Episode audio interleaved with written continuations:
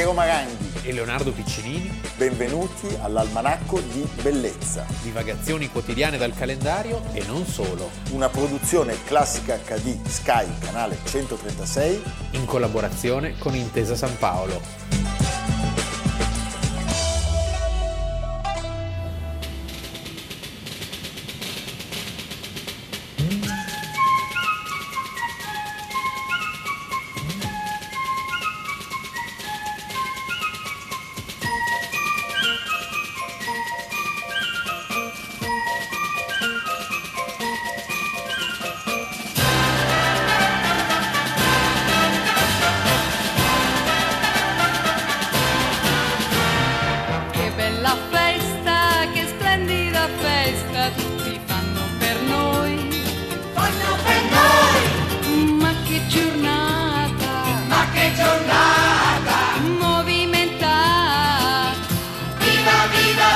dieci ottobre, Almanacco di Bellezza, e il dieci ottobre del millenovecentosettanta va in onda su Rai uno la prima puntata, in realtà della quattordicesima edizione di Canzonissima. Però c'è una ragione. Questi nomi mitici, Beh, Canzonissima. Mitici. Che viene abbinata, come ricorderete, alla Lotteria del Capodanno. Ma perché? Dal Teatro delle Vittorie in Roma. E perché ne parliamo? Perché i conduttori di questa serata, che aveva visto una leggera flessione nell'edizione del sessantanove in termini di ascolti, sono due figure che insieme fanno un pezzo di storia gloriosissimo della televisione nazionale. L'uomo c'era fin dall'inizio, ci sono dei video di Corrado, perché parliamo di Corrado, che risalgono al... L'hai detto nel modo giusto. Corrado, Corrado. Che risalgono al millenovecentoquarantotto, e lei è la mitologica, mitica, splendida Raffaella Carrà. Che proprio con questo spettacolo avrebbe eh, avuto enorme successo. Quattordicesima perché la trasmissione nasce nel millenovecentocinquantasei ed era esclusivamente destinata alla radio, peraltro con un altro nome, si chiamava Le Canzoni della Fortuna. Nasce nell'ufficio di un funzionario della RAI, un bravissimo funzionario della RAI, che si chiamava Giovanni Mancini. Lui ebbe la, trova- era il segreto? Il la segreto trovata è... di abbinare le esibizioni dei cantanti a una lotteria. La copiata Canzoni Milioni funzionò perfettamente, diciamo a Leonardo, facendo scattare l'interesse veramente di milioni di radioascoltatori. Poi parliamo di anni in cui o guardavi la RAI o guardavi la RAI, e ce n'era solo uno di canale. Pensa. Nella sostanza, quindi, cosa succedeva? In questa rubrica radiofonica c'erano tutti gli elementi che avrebbero poi costituito la fortuna della Canzonissima televisiva. In televisione arriva poco dopo, nel millenovecentocinquantotto, e il pubblico ha una cartolina. Sulla cartolina si vota, e nella notte della... Befana, quando se no, quando arrivano i regali, che porta i regali o il carbone. O il carbone, a noi porta sempre il carbone. Nella calza. Nella calza a noi arriva il carbone, ogni tanto ce lo dà anche con violenza. C'era anche il carbone però quello zuccherato, zuccherato. nero sì, o bianco sì, zuccherato. Sì, sì, sì. Grazie all'estrazione a sorte si spera di vincere il premio della lotteria. Ricordiamolo, il primo anno quel premio valeva cento milioni di lire. Potremmo farlo anche noi ad Almanacco, un abbinare un sì. premio, le caramelle, cosa possiamo... Noi, ecco, sui cento milioni... Non ci arriviamo, no, però... cento milioni neanche delle vecchie lire ci arriviamo, neanche centomila lire, però potremmo farlo, sì. abbinato alla più bella sinfonia dell'anno. Sì. Cioè, la più, la più bella esecuzione... Sì, ma cos'è che si vince? Ecco, sulla eh, vittoria devi cosa, essere che devi, tu che devi, metti devi, mano al portafoglio. Devi attirare la... la... Tu sei molto... Io sono quella come sono conciato, sì. non c'ho più la giacca, i buchi nei pantaloni. Sì. Cioè, adesso insomma... È tutto inversamente ecco. proporzionale. Va, sì. bene. Va bene. Allora, tutta l'Italia gioca per ben tredici puntate. La prima edizione viene condotta da Renato Tagliani, Ugo Tognazzi, che poi sarebbe stato sostituito... Walter Chiari. Da Walter Chiari e Gianni Agus. Beh, insomma, e l'avrebbe vinta chi se non lei? Nilla Pizzi. Con? Ha vinti come l'edera. Con l'edera. l'edera. Beh, vediamone un attimo.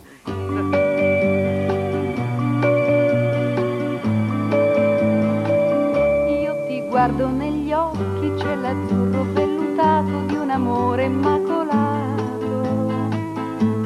ripeti mi ti amo, dimmelo che ascolto, la tua voce mi inebria, vedi attendo trepidante quel momento, quell'istante in cui dici ti amo, dimmelo ti ascolto, io ti ascolto e tu sei, tu sei, tu sei, tu sei la mia musica.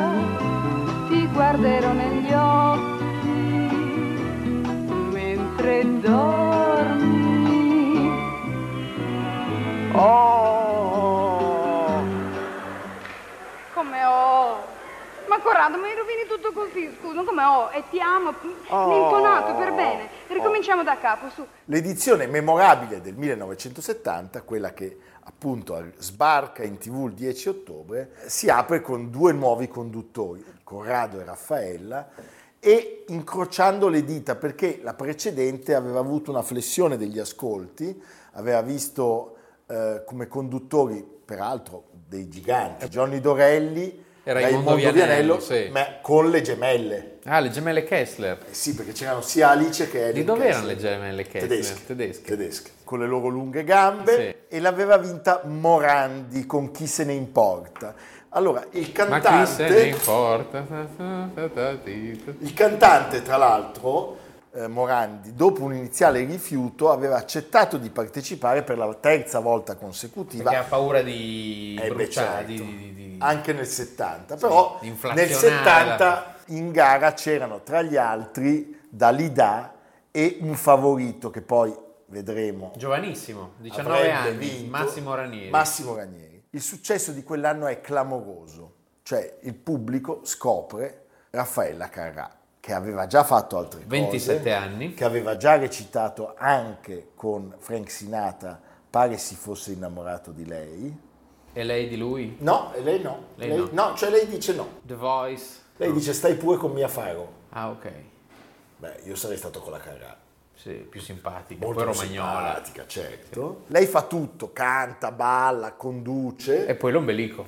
E poi canta che cosa, scusate? E poi c'ha l'ombelico scoperto. L'ombelico scoperto. Questo, beh, non è che è una no, cosa... No, poi sto arrivando. Ah, ecco. Cioè, lei canta, ma che musica, maestro. Ma che musica. In top bianco e ombelico ecco. nudo. E a un certo punto i benpensanti e anche qualche ministro democristiano... E romagnola e il tortellino l'ombelico. Pensa che quella, la canzone sigla della trasmissione arriva al secondo posto in hit parade, cioè batte le canzoni in gara come vendite. Tra l'altro, ricordiamolo, un'altra canzone era stata Zoom Zoom Zoom.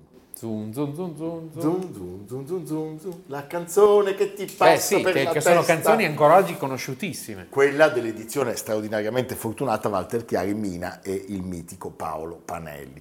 Allora, Carrà e Corrado funzionano benissimo, c'è una grandissima complicità e poi funziona benissimo la, la, la, la competizione, la rivalità dei cantanti. E oltre, poi gli ospiti, perché sono anche, oltre ai cantanti ospiti, sono super, super ospiti, Franco e Ciccio, Vittorio De Sica, Sordi. C'era lo sketch di De Sica bellissimo. Paolo Villaggio, tutto. Gasman. Era il centro... Poi sai, non c'era molto da fare, si stava davanti alla tivù, non c'era, non c'era Facebook. Non c'era... In gara Caterina Caselli, abbiamo detto Massimo Ranieri, Dalida, Gianni Morandi, ma anche Iva Zanicchi, Claudio Villa e Little Thor. Cioè la tivù era ancora quella cosa col telecomando, no? Ti ricordi? Telecomando. Ma c'è? No, la televisione non ce l'aveva il telecomando. Non ce l'aveva ancora, allora, nel, settanta. Nel settanta. Ma va, ti ah, alzavi no. e schiacciavi i pulsanti. Vedi che delusione. Io mi ricordo che il primo televisore... Ma no, c'era già il telecomando. Non c'era il telecomando. Cioè forse quello col, c'era il telecomando, quello con il... Col cavo. Col cavo. C'era una specie di console che tenevi vicino alla poltrona, io l'ho vista dalla mia bisnonna. Che era seconda e, solo a quella di Cape Canaveral. Sì, e schiacciavi dei pulsanti, avevi dei pulsanti che facevano clac. Ah, sì. E vedevi dei canali a colori che erano quelli stranieri. Io mi ricordo di essere entrato a casa della mia bisnonna, che mi faceva vincere a domino, e mi dava delle sanagola. Però... di aver visto questo telecomando e un giorno schiacciando il pulsante ho, ho avuto, si è aperto il, si è aperto il, la, e c'erano gli squali come Stavro Blofeld. No, ho visto gli ABBA o su Capodistria o sulla televisione svizzera a colori. Uh. È stata una cosa epocale, epocale. Senti, vince Ranieri con il brano Vent'anni dopo un duello su... Era un sorriso anche per me... Beh, è questa? Sì, vent'anni. Ah, vent'anni, certo. Io credo che lassù... Ma è fantastico. Eh, sai cantarmi anche la, la sconfitta Capriccio di Morandi? No, Capriccio no. mi manca. Capriccio no. Va bene. Loro, tra l'altro, Corrado e la Raffa furono confermati giustamente anche nel settantuno, un'edizione con meno clamore vinta da Nicola Di Bari con Chitarra suona più piano. Mamma mia. Eh, hai capito? Eh? Lì... In quell'edizione, che però eh, Amerigo conosce molto bene. No, beh, in quell'edizione però accade una cosa memorabile. Alberto Sordi, complice, è il, ah. il padrino del battesimo felicissimo sì. del Tuca Tuca. Prego la regia. Si chiama un Tuca Tuca Tuca. L'ho inventato io per poterti dire. Mi piaci, mi piaci, mi piaci, mi piaci, ah, ah, mi piaci, ah, ah, ah, mi piace, tanto, tanto, ah. Ti guardo, lo sai cosa voglio da te, ah, ah. E quando ti guardo lo sai cosa voglio da te, ah, ah. E quando mi guardi lo so cosa tu vuoi da me.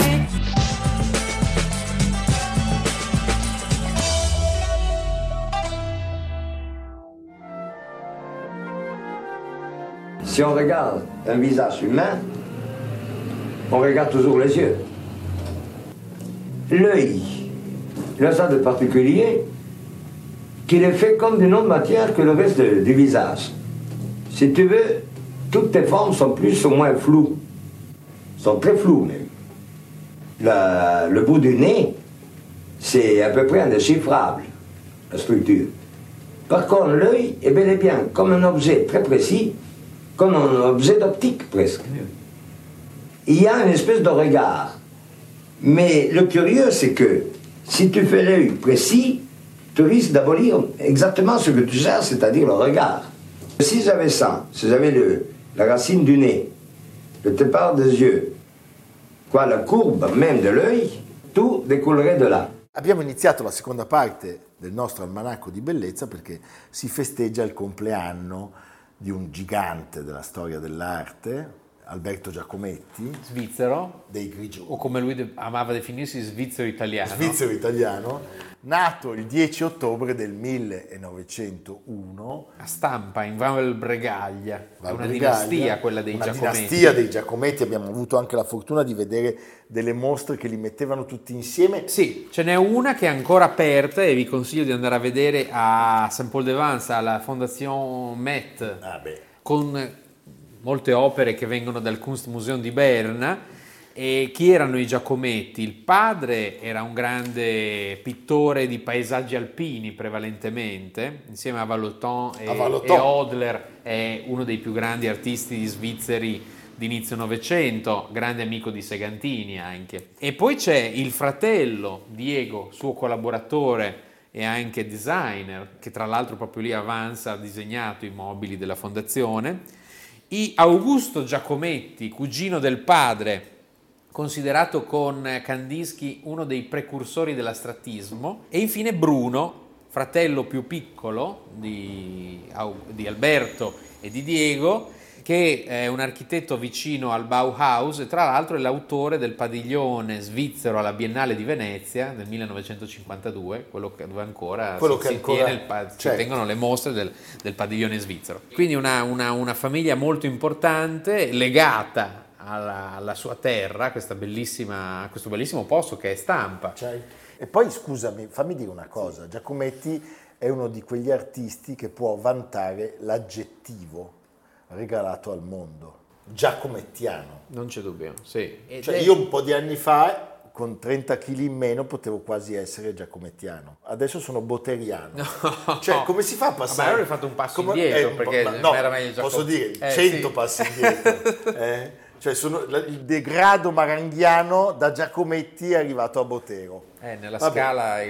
Comunque, diciamo che è un personaggio... È in realtà un artista... parigino, perché a Parigi, Parigi la città certo. in cui ha vissuto più a lungo e la città in cui si è svolta tutta la sua parabola artistica, eh, a partire dagli anni venti. Dagli anni venti, però con non pochi cambi e non poche evoluzioni, sì, che non percepirai. Cioè noi Giacometti lo conosciamo per le sue sculture, quelle che sono immediatamente riconoscibili e ahimè imitatissime, sì, ma lo capisci sempre quando non è lui. Quando... E che parallelamente ad esempio hanno un precedente eh, millenario, ah beh, certo, nell'Ombra della Sera, certo, che però non c'entra niente perché lui non, forse non l'ha neanche mai ma no. vista, l'Ombra della Sera che tra l'altro è, che è una scultura etrusca del terzo secolo avanti Cristo conservata al Museo Guarnacci di Volterra. Guarnacci. E la, il titolo deriva da, sempre da D'Annunzio, no? Che era, certo, questo un campione.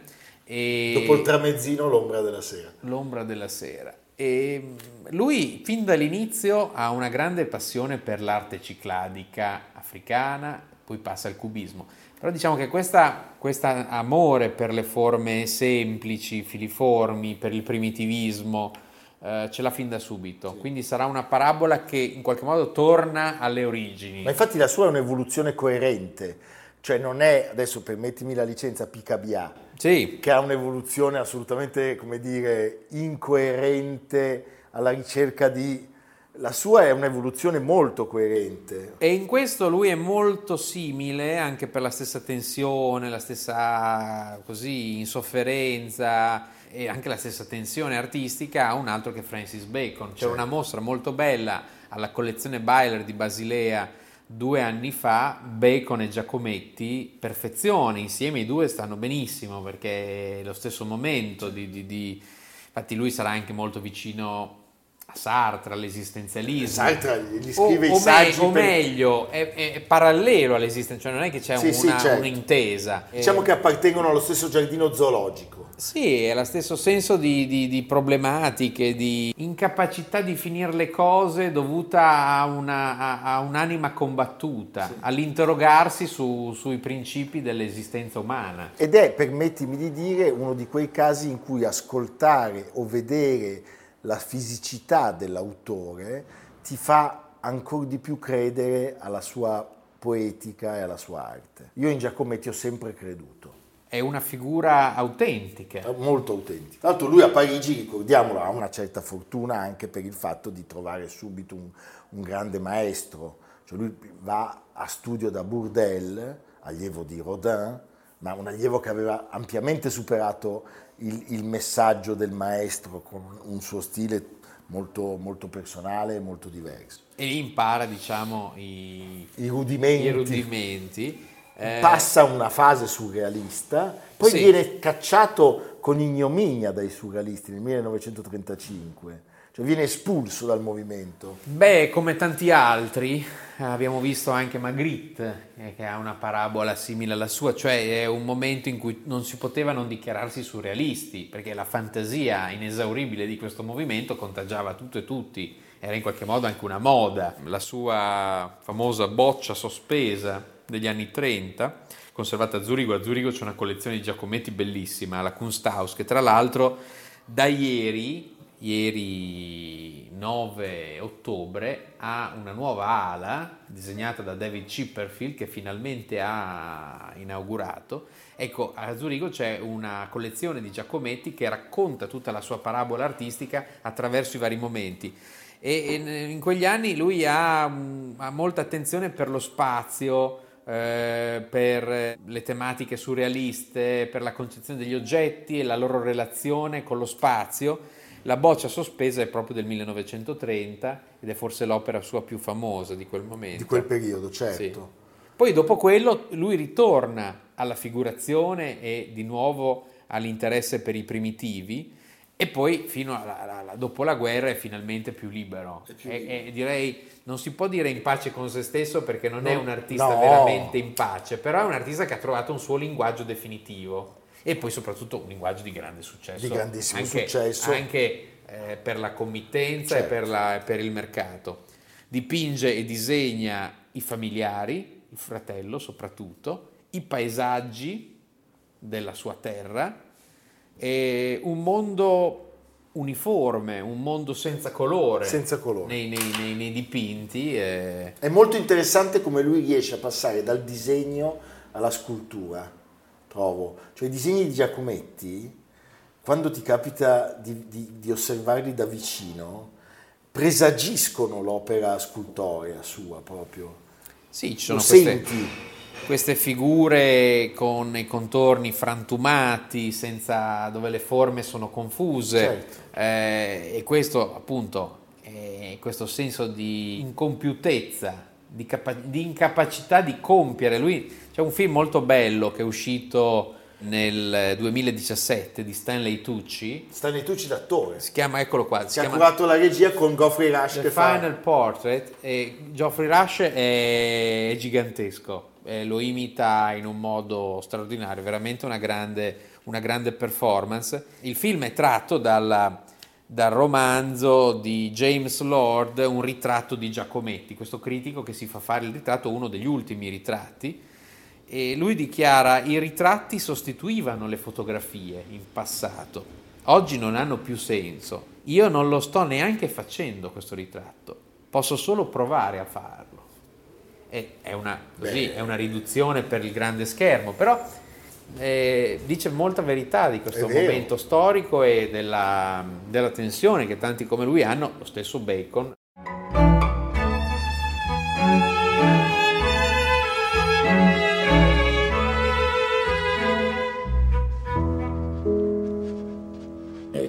Tanto perché tu lo sappia, è impossibile anche finire un ritratto. Che vuoi dire? Beh, i ritratti prima venivano finiti, dovevano esserlo, necessariamente, perché sostituivano le fotografie. Ma oggi non hanno più senso. Quindi quello che facciamo non ha senso? Ed è impossibile.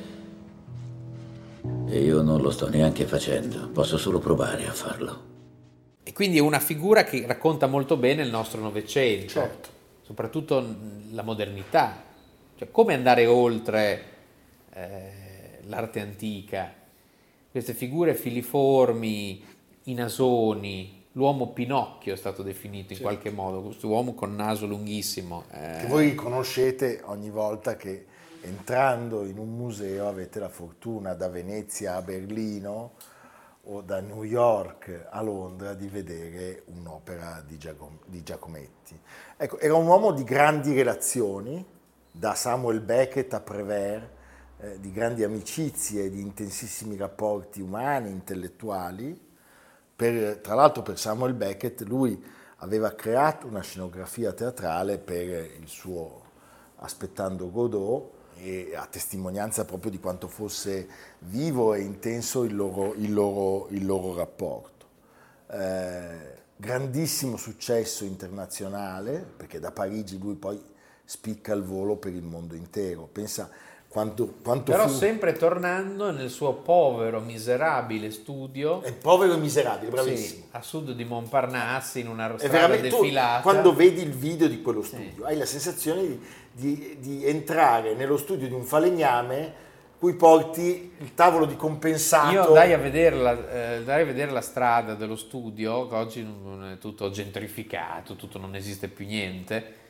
Allora quella era zona malfamata quasi. Certo. Sì.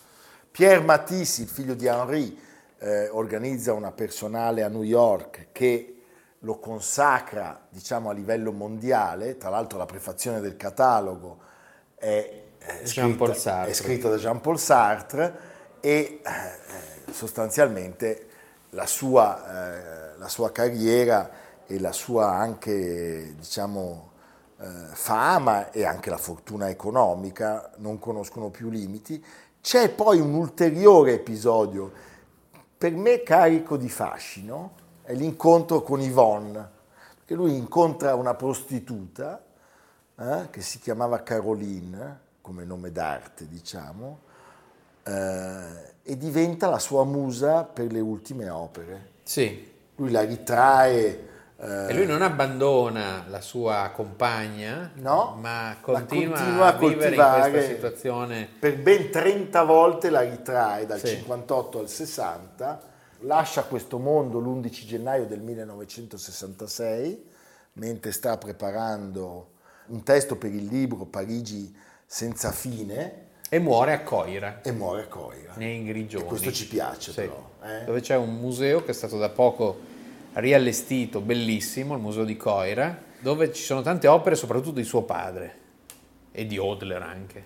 Grande Hodler. Sì. E quel mondo lì è fondamentale per capire eh, anche la, la, l'anima di svizzero italiano. Sì, sono d'accordo.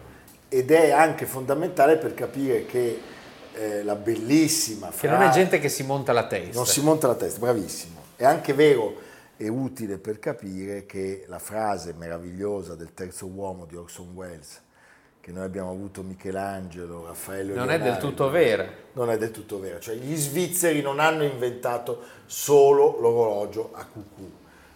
Gli e svizzeri... neanche la cioccolata. No, che poi non, poi non l'hanno inventata loro comunque, però l'hanno portata, diciamo, a degli alti livelli. E, tra l'altro è un dato che non ci piace troppo sottolineare, perché noi siamo un po' come il canaletto della Crespi, sì. Che valgono... No, i più grandi, dopo quelli della Regina. Sì, chi se ne frega sono i più grandi e i più piccoli. Devono essere i più belli. I più belli, no? Però, però eh, Painting Man, l'opera eh, di Alberto Giacometti, è andata all'asta da Christie's nel duemilaquindici a New York per centoquarantuno milioni di dollari. Si tratta della scultura più pagata della storia. È anche vero che la Pietà e il David non si possono battere. No, non c'è dubbio. E poi sai, la riconoscibilità di Giacometti... Eh... Sì. Anche se è una riconoscibilità... Conta, conta molto conta in questi casi. Nei, so, nei, nel caso di un'asta a New York conta d'accordo. molto. Conta molto. Soprattutto è... perché chi ha centoquarantuno milioni oggi al mondo spesso non è dotato di grandi biblioteche, o di, cioè quindi deve più o meno comprare cose che ha già visto in casa di qualcun altro. Sì, sì. Sì. Una... Inconsapevolmente può anche comprare dei capolavori con questo metro. Certo. O anche delle sole spaventose. Oppure delle sole spaventose. Se ha visto solo Botero, comprerà Botero. Eh. Dipende cosa hai, chi vende che hai frequentato. Io devo un po' scrutare dove ci porta. Beh.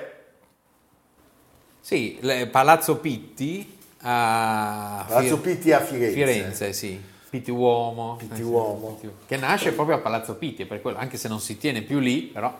Stavo cercando la statuina della Fiorentina. E, e tra l'altro proprio nella Sala Bianca, che è proprio la sala in cui è nato Pitti Uomo, quindi non diciamo una e cosa così eretica. Arriva Tiziano. Arriva Tiziano dal Kunsthistorisches Museum di Vienna, questo grande scrigno di meraviglie, come Palazzo Pitti del resto, perché Palazzo Pitti ha prestato delle opere... Palazzo Pitti c'è la Galleria Palatina. Palazzo, per sì, la Galleria Palatina ha prestato delle opere per la mostra di Tiziano a Vienna e in cambio ha avuto...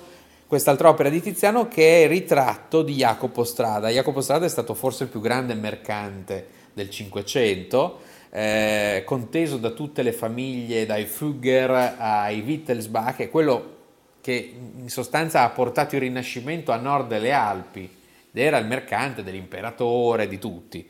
E è ritratto da Tiziano all'apice del suo potere, del suo successo, mentre accarezza una statua classica, come se stesse presentando la sua mercanzia in qualche modo.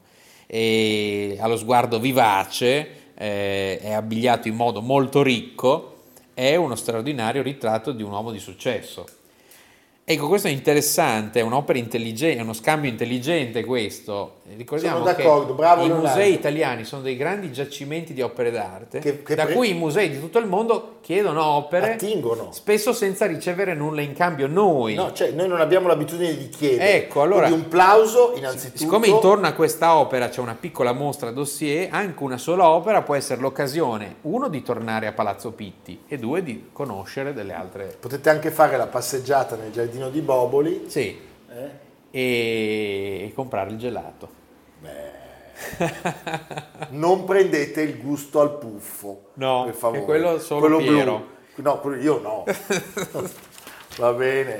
Poi domani vi diciamo cosa bere quando andate domani. a Napoli. Questa è un'altra storia. A domani. Almanacco di bellezza a cura di Piero Maranghi e Leonardo Piccinini, con Lucia Simioni, Samantha Chiodini, Silvia Corbetta, Jacopo Ghilardotti, Paolo Faroni, Stefano Puppini. Realizzato da Amerigo Daveri, Domenico Catano, Luigi Consolandi, Simone Manganello, Valentino Puppini. una produzione Classica acca di, Sky Canale centotrentasei in collaborazione con Intesa San Paolo.